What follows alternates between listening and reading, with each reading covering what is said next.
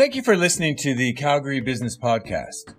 As host, I have had the privilege of meeting a number of individuals that have shared fascinating stories from their experiences in the pre COVID, COVID, and now in the expanded COVID period. Out of 220 podcasts to date, many of my guests have highlighted their commitment to help a variety of charitable and social impact agencies. Examples of two such organizations that have recently stood out to me include first, the In From the Cold charity that Abir and Aya Al Qadri from A to Z Liquidation support. They were my guests on episode 220. Second, the Brown Bagging for Calgary's Kids is just one charity that Matthew Andrade and his family business, Gentleman Rogue, are supporting. Matthew was my guest on episode 200. Take the time to consider donating to either one or both of these organizations. Brown Bagging for Calgary Kids can be found at bbck4.org and In From the Cold has a unique website, onesmallgift.ca. Once again, thanks for listening to the Calgary Business Podcast. Have a great day and stay safe.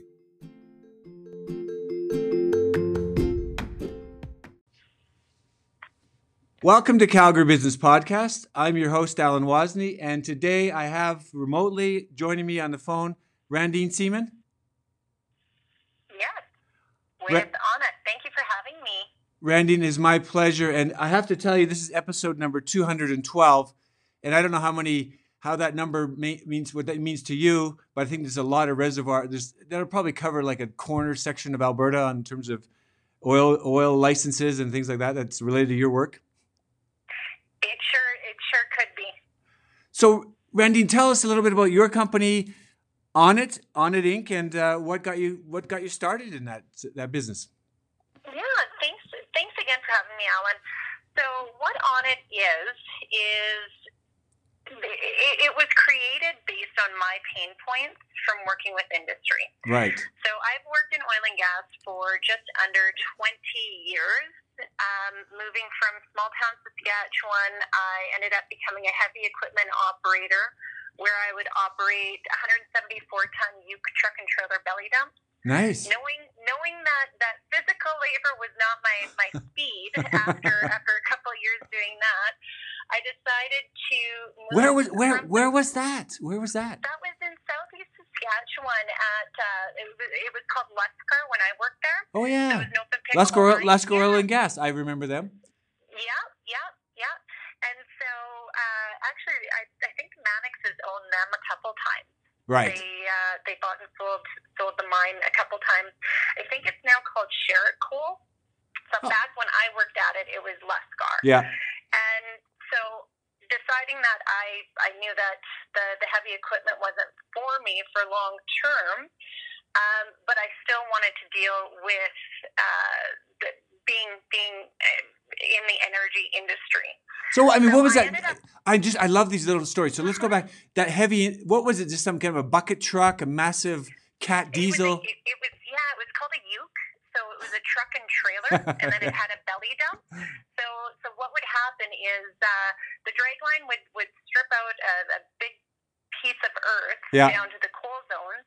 Then you'd have a front end loader um, and like. Uh, uh, there was other equipment there, obviously, sure. but the front end loader would uh, would load up my truck full of coal, and then I would drive from from the pit all the way to uh, we we had fast power. Yeah. And so we would uh, we would drive over top of a hole in the in the ground, and the belly to the trailer would Which open is, up, yeah. and the coal would fall down, and Amazing. then it would go into the power plant, and create electricity. But that just sounds like fun. I'm sorry. I want to go. that sounds like fun. But okay, we'll we'll fast forward now. I'm sorry to to, yeah, to get no, distracted. It was it was a lot of fun.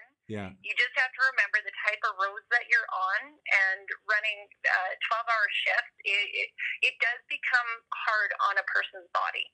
So I, I ended up with a couple back problems from it. Yes, I understand. Which I still have to, to today, and that was over 20 years ago. Well, episode 102 Episode 103, Janice Eisenman, she can help you with that. My Body Couture. She works with oh. similar, yeah. You got to go back a few episodes, but yeah, she'll. I think she'll help you on that. Okay. Okay, okay, that sounds great knowing that I wanted to stay in the energy industry, I ended up moving to Alberta. And uh, I started taking um, industrial ecology, which is an environmental science. So it'd be utilizing one company's waste for another company's profit. Right. And it was the first year it was implemented at Mount Royal.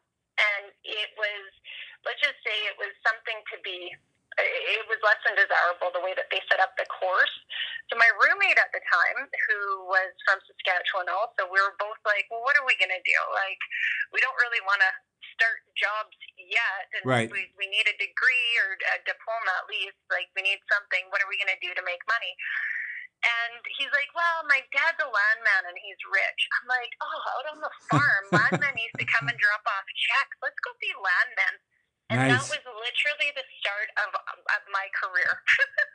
Well, because I mean, literally, because I, I worked a lot in the oil, you know, with oil companies as Ernst and Young as a, as an auditor, and Yeah. land, the land people were the, one of the, the stops that the auditors would make and talk about the leasehold, you know, the leasehold, subsurface That's lease, right.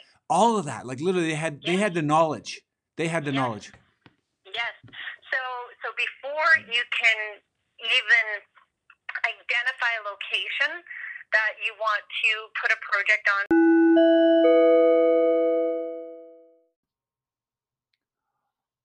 Okay, Randy, maybe just repeat that last piece about the landmen.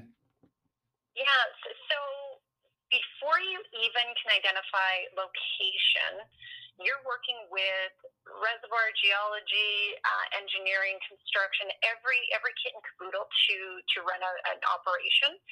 Um, you need to identify land topography, drainage, environmental mitigations. Eh, There, there is a, a whole kit and caboodle Yeah. that goes into a project before a project is really kicked off. This usually happens at a tabletop scout, is what what we call it in the industry, Right. where we we look at um, at the the entirety of the asset that they're wanting to either a drill into. Or or connect uh, facilities or pipelines or etc. And it's there. There is a whole list of identifiers that need to be done, and landmen are are typically right there giving guidance, Yeah. especially on the environmental and uh, and accessibility. Is that so? Is that the designation? So you were at Mount Royal. Did you shift over to get a landman landman credentials? You got it. Yes, I uh, I ended up going to Olds College um, and acquiring my land agent license. I love the From Olds Grizzlys. Isn't that the Olds Grizzlys, the hockey team? It sure is. Yeah.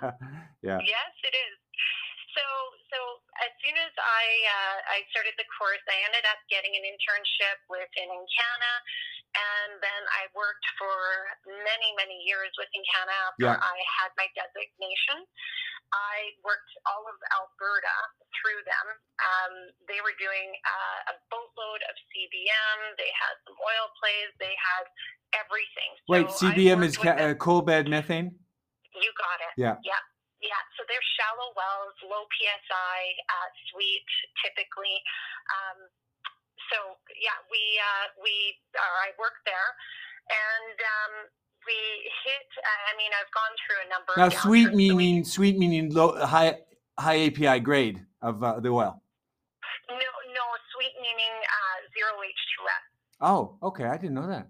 See that? Yeah, yeah. So so either you're going to be, it can be sweet or sour, gas or oil, and so there's identifiers that go into that. Well, I remember. I mean, remember the the the level of con- the sulfur content has to be very low, or it's poison. It can poison the people around. The gas flare. You got it. Yeah. You got it. But there's a lot of mitigation and prevention Right. when you are drilling into sour zones or producing sour uh, uh, solutions. So Okay. gas, oil, whatever it is.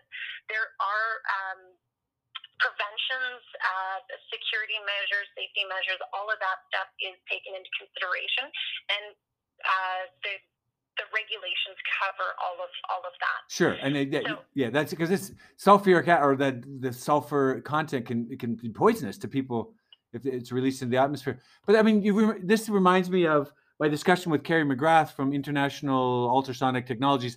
They clean heavy oil to go shipping. I mean, it's not. I don't know if it's. I think they remove the sulfur because it is very corrosive to the shipping tanks overseas. That's right. Yeah, the overseas Yeah. vessels. Yeah. Okay. Yeah. Yeah, that that is completely right.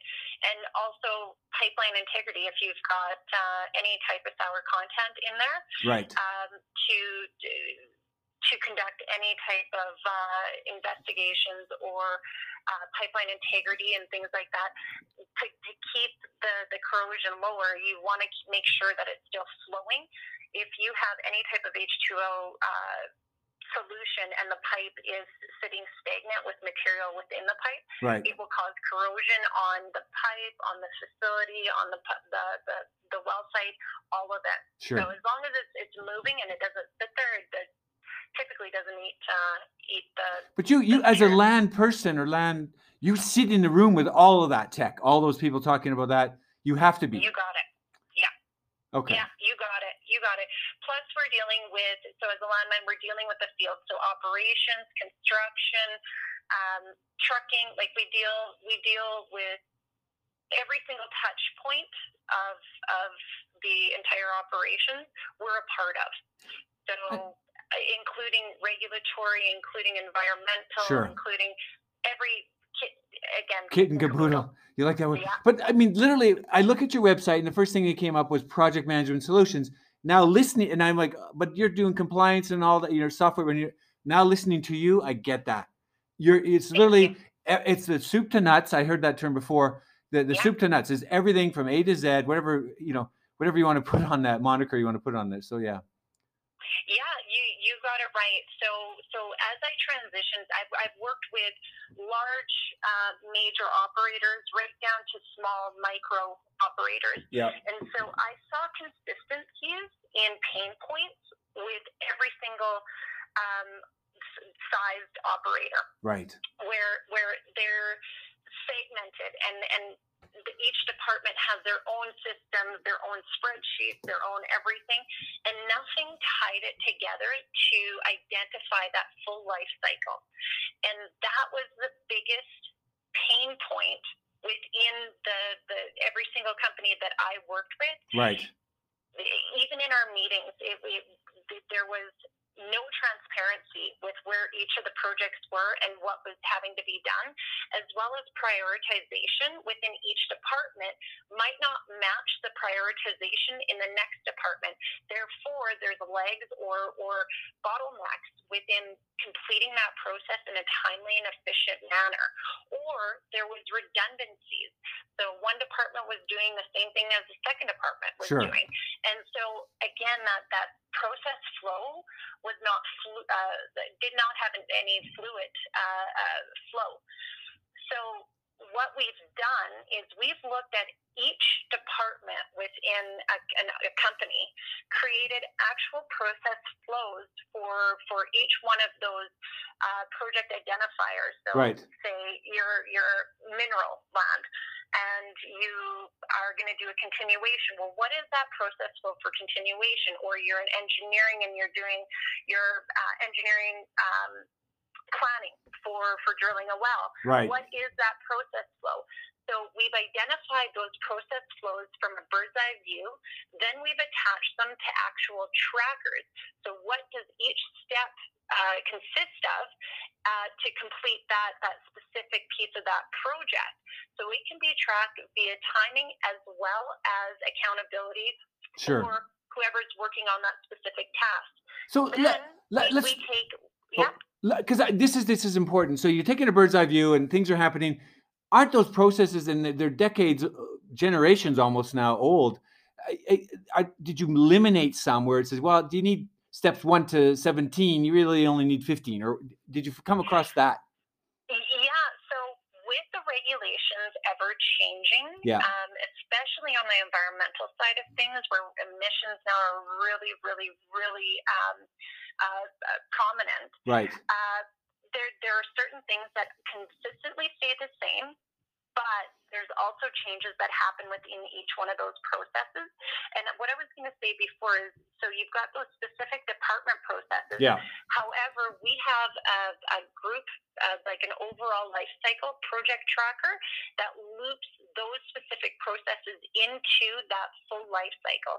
So every single department is part of that full life cycle so they can see um, where where they are within that that full project. Yeah. However, it also dives into what that specific department needs to do. So, so you have your shareholders, management, um, accounting, CFOs to, to run their, their agility or, or to uh, do their quarterly results. They are they have the accessibility and ability to identify whether they're going to be able to include that production to their quarterly results or you know if they're going to be over budget for this specific project because yeah. they're only halfway through and they've already hit their their projected um, costs associated to that that there is so much more um, visual and transparency that what that Onnit provides to the company because most of the time they're either sitting on somebody's private Excel spreadsheet that right.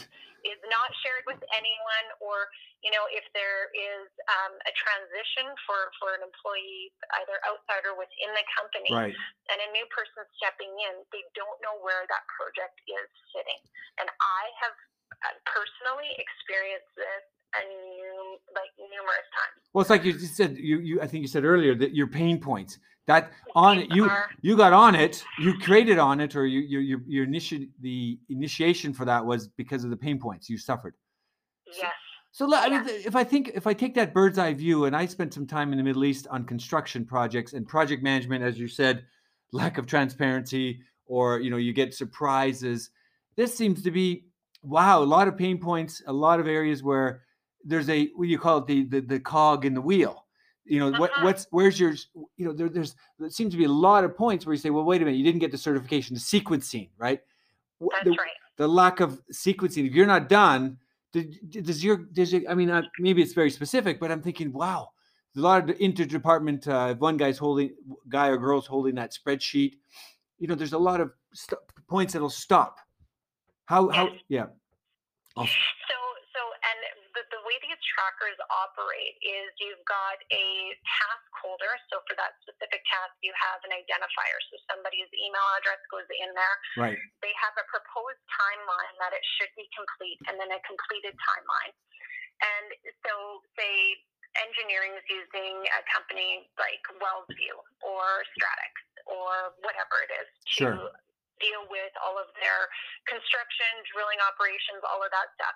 There is information that goes into those specific softwares that we are we have the accessibility to back end bridge into our software and share data back and forth, also into accounting systems, um, etc. Whatever whatever each department is is utilizing. We we've also worked with mapping systems where we exchange data uh, in the back end and run yeah. algorithms and, and such forth. Um, so by doing that, also it eliminates um, a lot of those redundant meetings, emails, uh, tracking. Auditability is a big one as well. So every company is supposed to be self-auditing, and that is the, the standard straight across the board uh, within Canada. They're supposed to be self-auditing. So that's so, self. You, I think you mentioned earlier offline. We were talking self. So the, in terms of compliance, right? You're talking about government right. regulation, self self regulation, or self auditing. Yeah. exactly it. Yeah. yeah. And so, so with that, we have the ability to allow for the regulator, whichever department it is, that wants to audit a specific project or yeah. a specific area, we can give them um, limited access to those specific projects so they can run their audits without having to really bother anyone within the company to right. go pull pull files, uh, paper files, look for sticky notes, uh, contact operators. But there's a there is a really big problem when you're when you're doing acquisitions or divestments. A lot of times, the companies that are being audited didn't even do the work; they just took it on from uh, uh some type of a transaction. Right. And so, oh, because the yeah the under because that's the oil and gas consolidation. I mean, you've had every every other year there's that uh, consolidation. So yeah, the files are passed on. Do you? how do you so yeah. have you i mean that i love that point because that steps into another area where you've got 16 different people involved with one one transaction basically if if you're gonna if the auditor comes in how do they do it how do they overcome that exactly So what normally would take a minimum of four days, Yeah. like minimum four days to acquire all that information, we can just allow them access. So the, the, the regulator access into that specific project or area, whatever it might be. Yeah.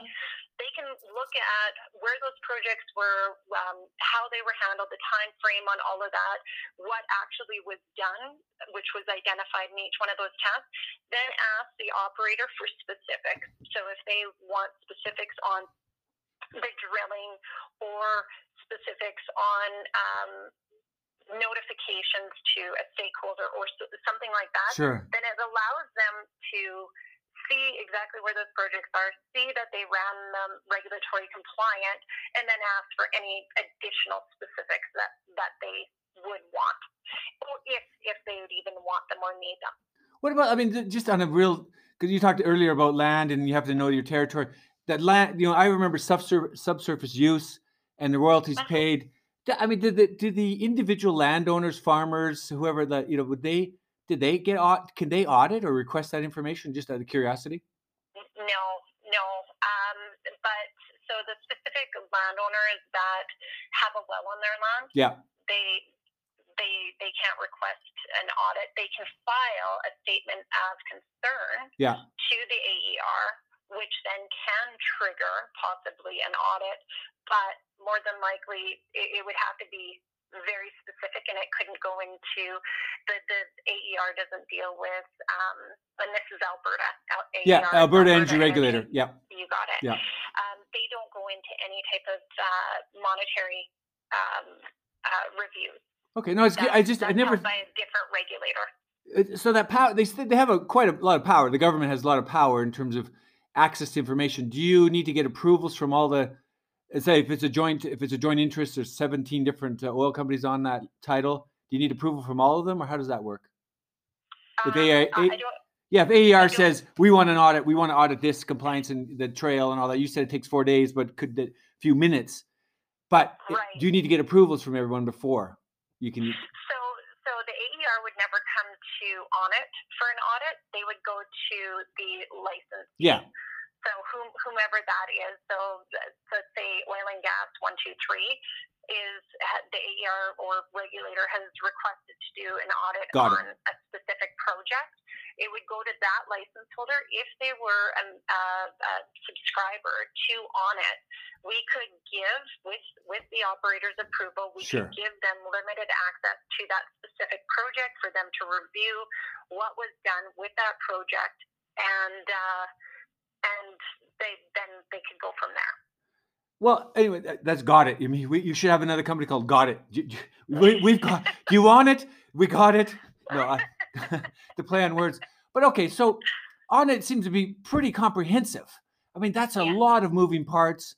How do you uh, how do you explain that in Coles Notes or the thirty second elevator ride? And we don't we can go into other details, but how do you explain that to people that are just mired by a lot of information? Yeah. So how we we describe ourselves, we are a centralized, regulatory compliant project management software. that's great. it's a lot of work. Yeah. um, but that is is exactly what we do. We do project trackers to to, to scope full life cycle. We do uh, department uh, processes Yeah. to, for their uh, piece of that full life cycle. Yeah. Plus, we automate documentation, eliminating onerous data entry. We back end bridge. We um, So the back, so for technical, we have a live chat with uh, with regulatory specialists as well. Yeah. So any questions you may have, we can we can answer. so you got a relationships. You def- definitely have relationships with all those parties, right? If you've got individual clients and customers, government regulators, how do you do you manage your relationships as it um, separately? Is it part of it? Is it embedded in your, you know, say I need I need the, this license, and who are all the people involved? You know, that that that itself is a, re- a relationship, a community, a small little community. Does that manage as well? And I'm just putting that out there. Yeah. So so depending on the subscriber or the, the let's just call them an operator. Yeah. Dependent on on who their team is, if it's a, a fully enclosed in-house team, it would be identified they, they would all be identified as the task holders.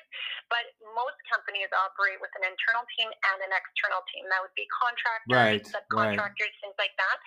Everyone would have access to to whatever the projects are that in they're on it. assigned to. Yeah, within on it. Yeah. Yeah. Okay. Yeah.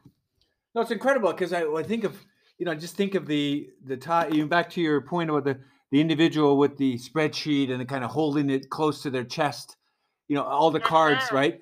That that I mean that that still does that still exist and what's in how does what what's incentive for people like that to change whether it's companies or individuals?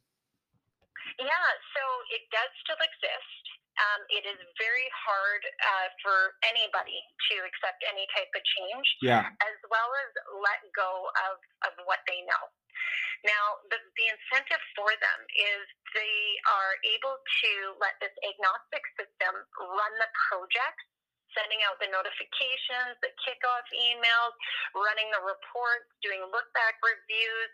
Um, we have we're putting together a matrix for uh, uh, reclamation to identify a company's um, high risk, medium risk, low risk, uh, to, to be able to project future um, future work that needs to be done. Um, but coming back to uh, uh, the, the, the making the change is the fact that these targeted people are able to do their value add work. And, and again, we just take away all of that onerous data entry, the project tracking, make it make it as transparent as possible. Yeah. So the companies that we do have on, they have they they they're shocked at how easy it is to operate on the client interface, as well as um, be able to move the project faster um, and more efficient while they're working on their value add. So, so say an engineer is the, the guy that used to run all the projects. Right. He now can focus on his engineering duties as opposed to the full project management tracking. Well, you know, I li- it, it likens it to the. I mean, I listened to a podcast about a medical. It was a to uh, innovation in medical tech, and so the the doctor with tech, uh, the the guy was saying that the the the, the medical professional he's more he has more uh, he's less time. He spends more time complying with the tech than he does with his day to day. So tech has overburdened him. So in this case, it's the other way, where the mundane tasks, routine tasks, are are overburdening individuals. And I, I think you're just muddying the water. You're clearing those muddy waters for a lot of those individuals. Exactly. Yeah. Exactly. As well as um, ensuring that the company is as knowledgeable as possible, which also makes them more competitive. So being able to run all of those those uh, reports Yeah. and any type of reporting that that a company wants.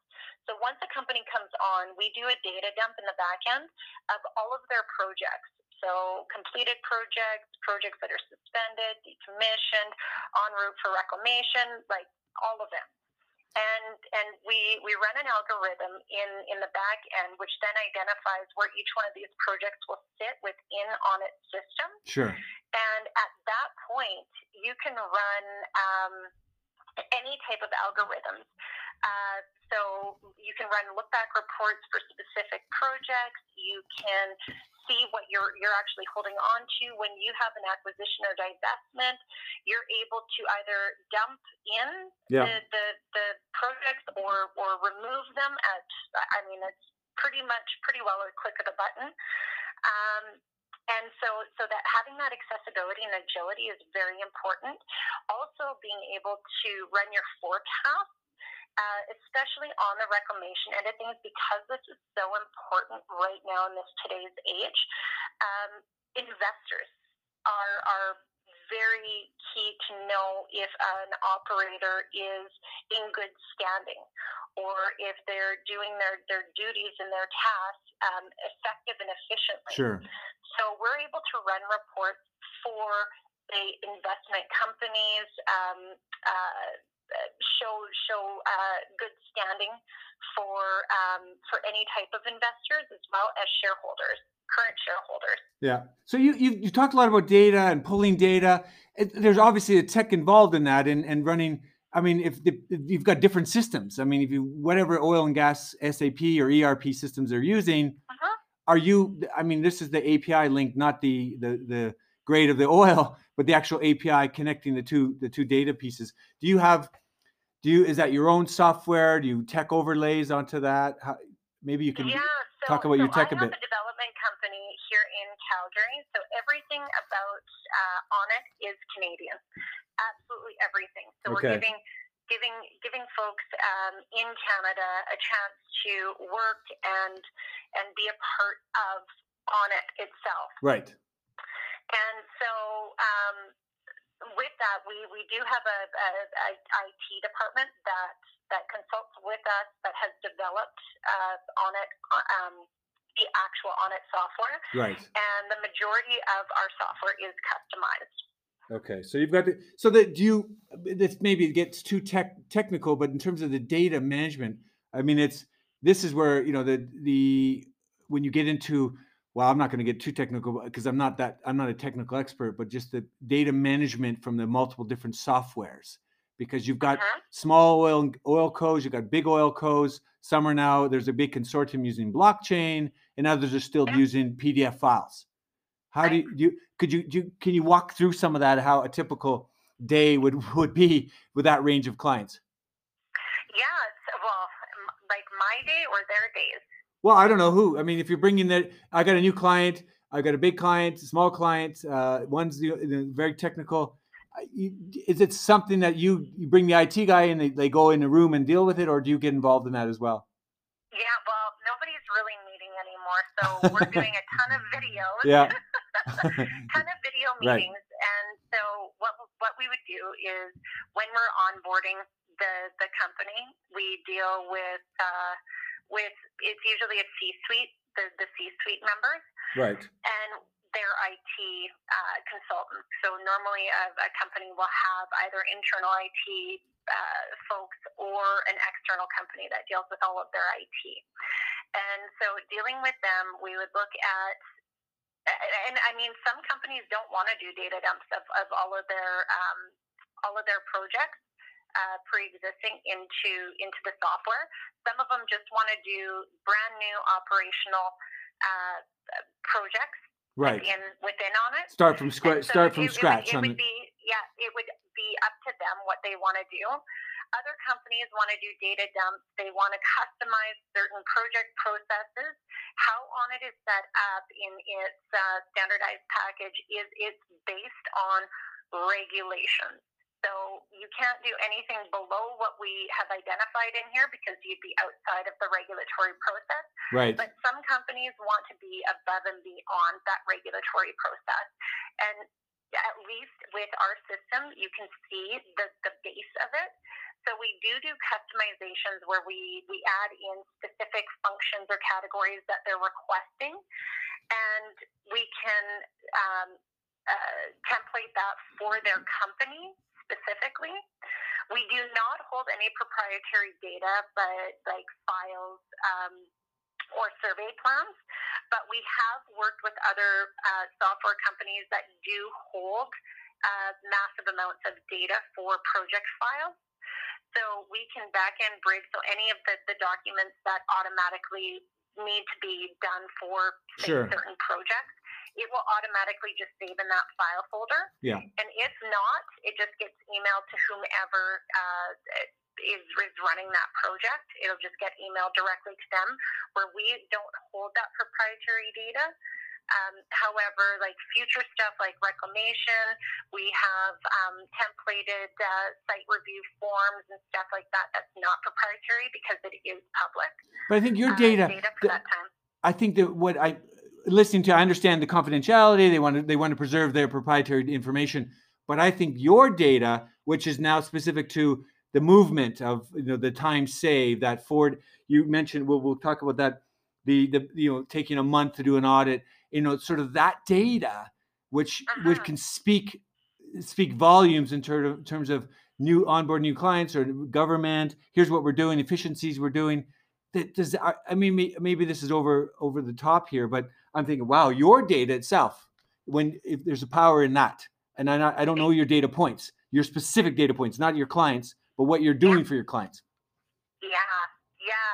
So again, you can you can scale up your company without having to scale staff. Yeah, it, it is really what it what it breaks down to.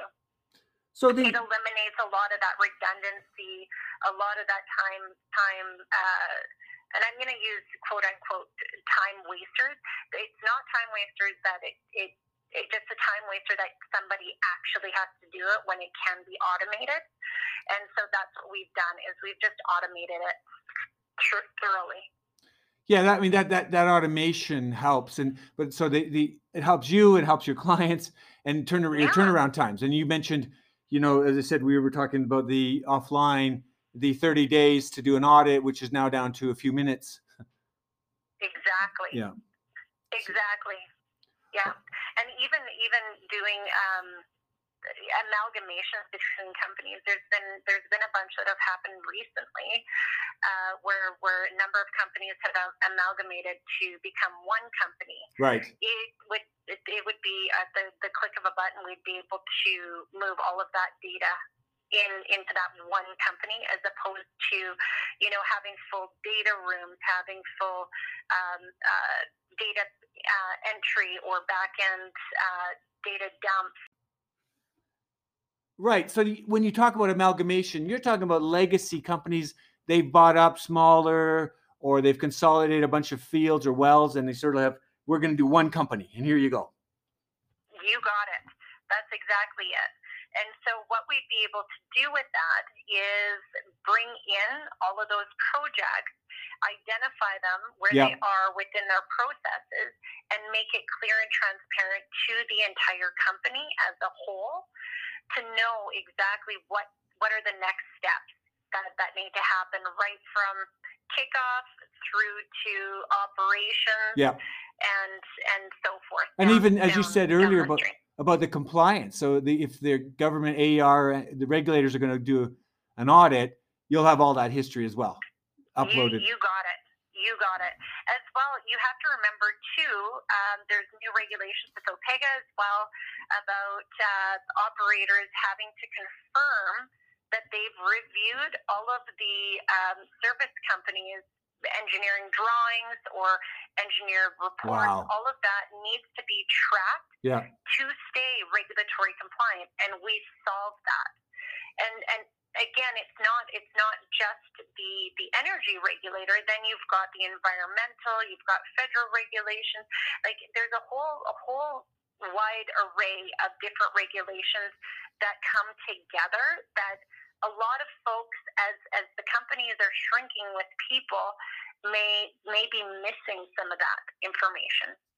You know, I'm just thinking. It's, oh, I'm just thinking in my head here as you're speaking about the whole process and your pain points is your you know, I'm going to use the word user experience because you mentioned your IT guys, you know, department consultants, but it sounds like a lot of this comes from you, your experience, your user experience has shaped the way your platform or on it uh, as you know the software is built. Exactly. That, that's exactly it. Again, um, a lot of a lot of tech companies hear pain points from certain industries. Yeah. And then they they're just they're like, well, I'm I'm a, a computer whiz. I'm going to fix that. Yeah. Where a lot of them um, mistakenly try to do that is they'll do it without actually diving into what those pain points are. Where I have experienced these pain points personally, yeah. spoke with the department experts, and have come up with a, a, an effective solution that is is is effective in in solving those specific pain points that are are real. They're they're absolutely real to that specific industry. You know, so we are going to talk about COVID a little bit because you you mentioned earlier nobody's meeting anymore. So that's a big shift, and that's a change of uh, in the oil patch. Everyone loved the meetings, right? I mean, travel out to the field, and so how has that changed for you and your your clients? Yeah, so with On It, again, we reduce meetings because yeah. everything is transparent. um, within that, that full life cycle regulatory process. Everyone ha- is accountable for their tasks and their timing to those tasks to complete that specific project. It really alleviates the, the need to have those redundant and consistent meetings. But um, working from home, it, it, it lays lays out the project, lays out the company's um, uh, uh, future um, within within the software. Right. Uh, so the, the necessity for those meetings are, are reduced significantly. So that was pre-COVID. That was a pre-COVID thing. You kind of already had that the less need yeah. for face-to-face for people to interact and bring the big big landman sheets or those big uh, seismic drawings and everything. Exactly. yeah. Exactly. And and I just I want to make note that you know the software is not just land specific. It is every single department. Sure. So right from seismic uh, reservoir to mineral land to planning to uh, surface land to licensing, um, uh, engineering, uh, uh, drilling engineering, completions engineering, all the way through to rec cert. So you've got suspension de- decommissions, um, rec rem, all of that. So those, I mean, so let's we're going to talk about that again now because the tech of those each each the department has different ways of comp- holding their data and the the systems they use. Reservoir engineer has a different system than the seismic guys and the land people. I mean, do your do your API do the the tech talk? Do the techs do they all yes. have to talk to each other? Yes. Yeah. So there is accessibility again with the, the back end bridging to communicate that information yeah. back and forth between the systems, again, reducing that, that data entry as well as redundancy. But your system, if, it, if it's proprietary, does it take into account? I guess that's back to your experience. You know what each of those departments, the types of software they've used over the legacy systems, right? Because right. in my review of tech over the last couple of years, and it's you know you get a lot of companies that say, look, we can pull data from any source file, and it you know right. the old knock was, oh yeah, but it's not compatible or it's not, it doesn't it won't that bridge doesn't exist because it's unstable. But that's sort of overcome now today, SaaS and software. Exactly. I mean, we have into a couple issues with some larger um, larger tech companies that some of the the uh, industry uses yeah. with not wanting to or making it a little difficult yeah. to to share some of that information. Sure. Um, but they have to remember that the license holder owns that proprietary information. All right. And so and so the the operator is as long as they're they're wanting that back end bridge, there is accessibility to that backend data. So I want to talk now COVID because there was I've had several guests who said during COVID and and tech. One example was the guy uh, 3D cityscapes out of Toronto, and he said, you know, we were just kind of evolving our software and our data and things, and suddenly when COVID hit, people couldn't go out to the field, and so they need they needed the data that we had for them for their property. Now, was that similar? Did you have sort of a run on demand for wait a minute we can't get out there. We can't be in the office. Can you please give us what we gave you or something like that yes yes yes again not being able to have those those kickoff meetings not being able to right um, well and especially too with with the energy industry the reduction of staff so the massive amounts of people being laid off or transitioned yeah. has caused a lot of confusion or or work overload for for the folks that are left right. at uh, at the companies. So this again is a tool that will help those those folks that are left still working, um, as well as being able to have clear and concise communication to the rest of the team for exactly where they are within those projects. Yeah, because I mean, when I arrived to Calgary last back after being overseas for you know last September, and the you know the oil was already low and, and had been suffering for a few years had companies not taken that initiative to I mean, it sounds like for me a no-brainer to jump on to get on it right? Yes but was it was it a covid kicker that really kicked some of the oil companies into place or was it happening already? You saw a trend happening pre-covid. So so i saw a trend happening pre pre-COVID, but it has um, escalated now. Now that COVID is has been around for so long, yeah, like we're pushing we're pushing nine months now. And and so now that, that it's been extended out, and it doesn't look like there will be vaccines till fall of, sure. of next year. Sure. So that the, these type of lockdowns may stay consistent over the next year. So it's moving it into, and I, I hate to say this, but it's the new norm at this point. Yeah. So a lot of companies are are looking at um, bringing a technology like this on. Now, I, I mean, we talk about oil and gas. I've also been working with geothermal companies and putting together their entire regulatory process. Sure. Um, as well as utilities and uh, um, the the First Nations. Well, I mean, this has got like this industrial, as you spoke, and I mean, I mentioned, I made the reference to project management in the construction industry. You have, you don't have very similar, but you have those checkpoints, and you've got industrial plants, major industrial plants. I mean, your Exactly. application. I, I wanted to go there now that you have, you know, compliance. This is Alberta. You've talked about AER, but then you've got Canada. You got the globe. How this Yeah. sounds like it, it could be ubiquitous around the globe, or in, the- in the- yeah. Yes, a hundred percent, one hundred percent. But if we if we specify Canada right now, now the the agility for companies that most companies have reduced their their drilling Yeah. programs, but now have amped up their reclamation programs. And the reason for that is the federal and provincial governments are supporting a lot of this reclamation work Ah, that's, okay, that's okay. being projected.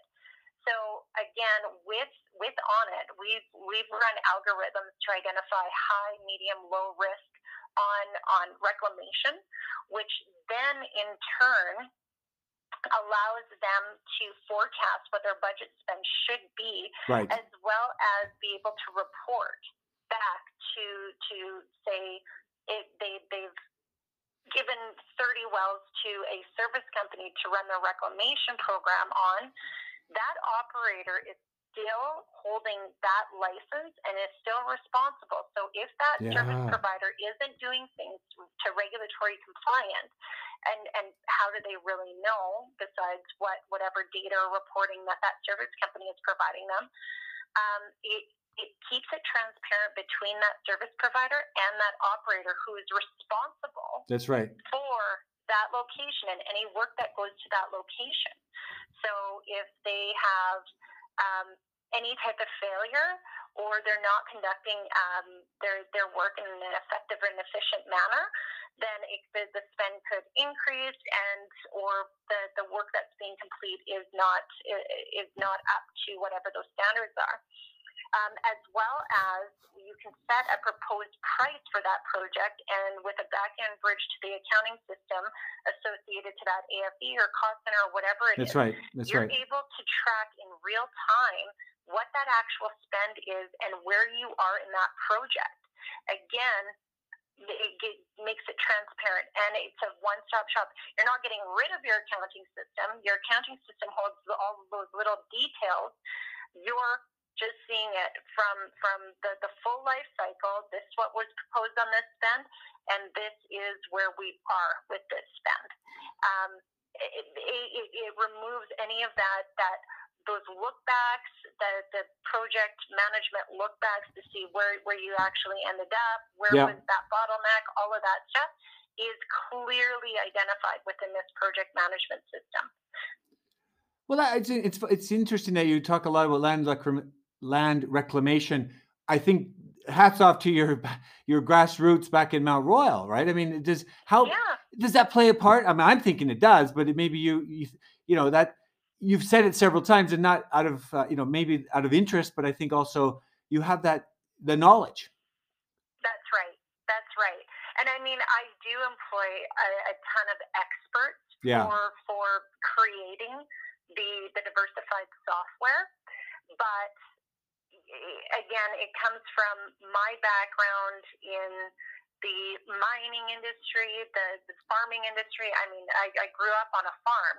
all the way through to being a negotiating landman and climbing yeah. the the ivory ivory tower ladder to to being a, a land manager at a junior company that was less than two thousand uh, barrels a day yeah. to um to, when I when I quit there we were over 25,000 BOE. And so, uh, and I was doing it still by myself with a part time administrator at sure. 25,000 BOE. And it's usually a department of 10 that, that would run that. No, I, I, I just love those old stories. And that, first of all, the farmer one, I had the Bessie. So get um, Spencer Kerber was on with the Bessie box, and he literally, and it just reminded me. And I, I know it's not related, but it's it's taking. He cut out 12 or 13 i remember the conversation he said i just cut out the 12 or 13 days from the farmer to the you know to the customer the farm to fork and exactly. it sounds like you've cut it you know you mentioned offline or we talked a little bit about the 30 days down to a couple of minutes the four right. days down to literally there's a lot of points there and that goes from from your experience but also just you know the the pain points and allowing people to do more efficient you know step back and do your day job and that's exactly it but doing doing your your value added work yeah. as opposed to managing a project yeah it, it, some people don't think it takes that much time. It is inundating it's amazing. in managing those projects and ensuring that each one of those those pivot points or, sure. or departments or subcontractors are, are all doing all of their work like they're supposed to. Um, it, it eliminates all of that. Like with our with our uh, automatic notifications, nothing is forgotten about. Nothing yeah. falls through that crack. As well as our automated documentation, it uh, it reduces that human error aspect as well as increases efficiency and turnaround time. You know, I like how you say that about the the the value added work because a consistent theme I'm hearing with a lot of different companies that I've had on the podcast, but just in general, is th- that sort of data scientists or data management to let the data speak for you. And for example, one of the my old auditor friends was on the podcast back uh, last year, and now he's worked with RSM, and he said we're hiring 50% data scientists to you know to help us understand the data, the auditors. Uh-huh. So I think you're you're becoming a data everything i've listening to you you're a data management company and you're giving the data to those individuals the reservoir engineer the land people whoever they and just let them do their day job. That's fantastic. exactly. That is exactly what it is. Well i think randine we're we're on it. Everybody knows i love your symbol by the way the the check mark uh, Thank which you. you know it's like the in the o is a check right? Yeah exactly it. Well, my my marketing um, uh, team that did it was uh, Stronger Branding, Margot McKee. Oh, okay. She is one of the best marketing um, companies that I have ever worked with in my entire life. Stronger Branding, Margot McKee. I'll give her a little. All right, Margot, you're going to be on the podcast one of these days. We'll get you the invite. But let's go back to that. That on it. Did you? We never asked. I never asked you where the name came from actually wor- working with Margot, I was like, I, I started off, I, I, when I created the company, I originally called it Surface Land 101. Okay. But as I started developing out what the company actually was, right. it became bigger than just Surface Land. And now it encompasses the entire organization. I got to say, Surface Land 101 sounds like we're going back to school. Too boring. right, right. Yeah, exactly. Yeah. And so her and I were talking, and I'm, I'm giving her description of exactly what what we are, how how we're gonna the, the, gonna service uh, the client, right, and all of that. And she just looked at me and she's like, "Because you're on it." Oh, that's and, brilliant. And I looked at her and I'm like, "Yeah, we are on it." And she's like, "No, you're on it." I was like, "Yeah, yeah, yeah, we're on it." she's like, "No, company is called oh, On It. And that's it. Like, oh. That's it. Wow. So but, that's that's exactly how it just came. It came to uh, came to fruition. I love that origin story. So look, uh, Randine, how do people find you? I mean, I found you through you know I had to travel to Saskatchewan and I had to go to the Red River Valley and, and but you know, how do others find you? well, you can find us www.onitt.ca. Yes. Or um, email me uh, personally at info, I-N-F-O, at onitt, O-N-I-T-T dot C-A. Right. Wonderful. Well, look, I'll, I'll, get the tractor out and I'll start playing in the digging in the yard and I'll ask you for advice. Uh, what's you better not be playing with the tractor in the yard until uh, until you get a survey complete. So I knew it. You're gonna like to get the gas guy in. He draws the paints on the ground. Oh, come on, you just take the fun. There's no fun there in it. Is, there is a regulatory process before you get your dirt digger out. that is funny. We're gonna, but literally, Randy, thanks so much. It's been a great uh, chat today. And uh, Margot, you're on the you're on the podcast in the future. And thank you so much, Alan. This is a pleasure. My pleasure. Have a great day, and stay you safe. Bye bye. Bye bye.